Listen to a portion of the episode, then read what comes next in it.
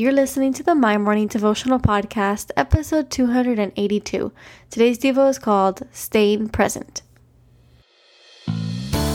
Hey, I'm Alison Elizabeth, a faith filled, coffee obsessed baker from Miami, Florida.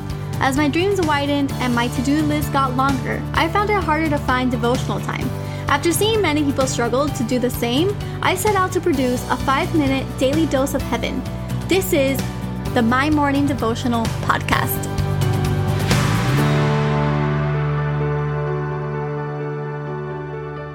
Good morning, everybody. Happy Tuesday. Welcome back to another episode here at the My Morning Devotional Podcast. Hoping that you guys had a beautiful day yesterday. Hoping that you had a chance to go in and listen. And if you haven't, please do so after this one. It was a good one yesterday. Today, we are going to be focusing on the present and the gift of today is.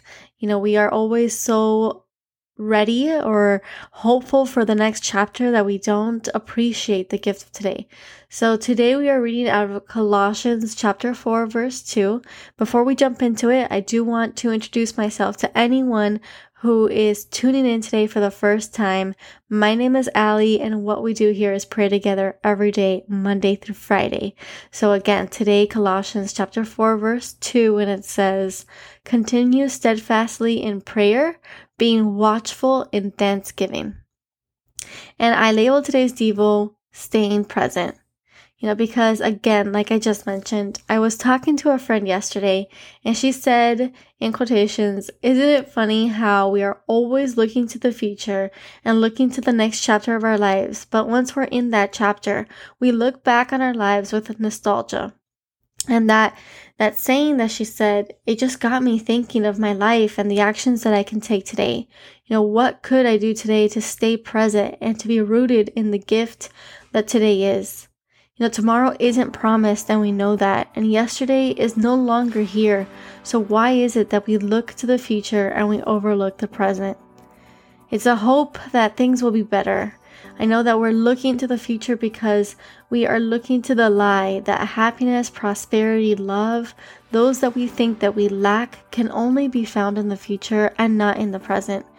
But if we aren't careful, we can spend our entire lives hoping for a better tomorrow, and before you know it, your life will flash before your eyes. I think if we hold on to this verse, it can help us stay present today, being steadfast in prayer. And while we pray, we need to give thanks, showing our gratitude, because gratitude is what will help us open our eyes to the gift of today. It's what's going to help ground us so, as you go about your day, I want you to list five things that you're grateful for and spend time praying, worshiping, and talking to God. Give Him thanks for the things that you have and the people that you surround yourself with.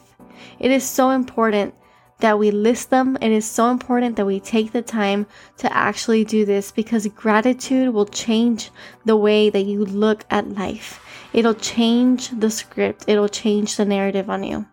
So, the prayer for today Jesus, thank you for giving us a joyous day. We come to you with grateful hearts. Thank you for the gift of the present. We promise to move a little slower today. We want to see the world. And we promise to be a little bit more conscious when we pick up our phones. We want us to engage and interact with the people that you have us next to. We want to connect with others. We are thankful for everything that you have given us. It is in your absolute holy, holy name that we pray today and every day. Amen. So there you have it, your five minute daily dose of heaven. Thank you for tuning in today. I pray these devotionals empower you to take on your day. Make sure to follow the My Morning Devotional account on Instagram at My Morning Devo. There you will find quick links to subscribe to our podcast and the written devotionals. Until tomorrow, I pray that not only your latte is strong, but your love for Jesus is stronger.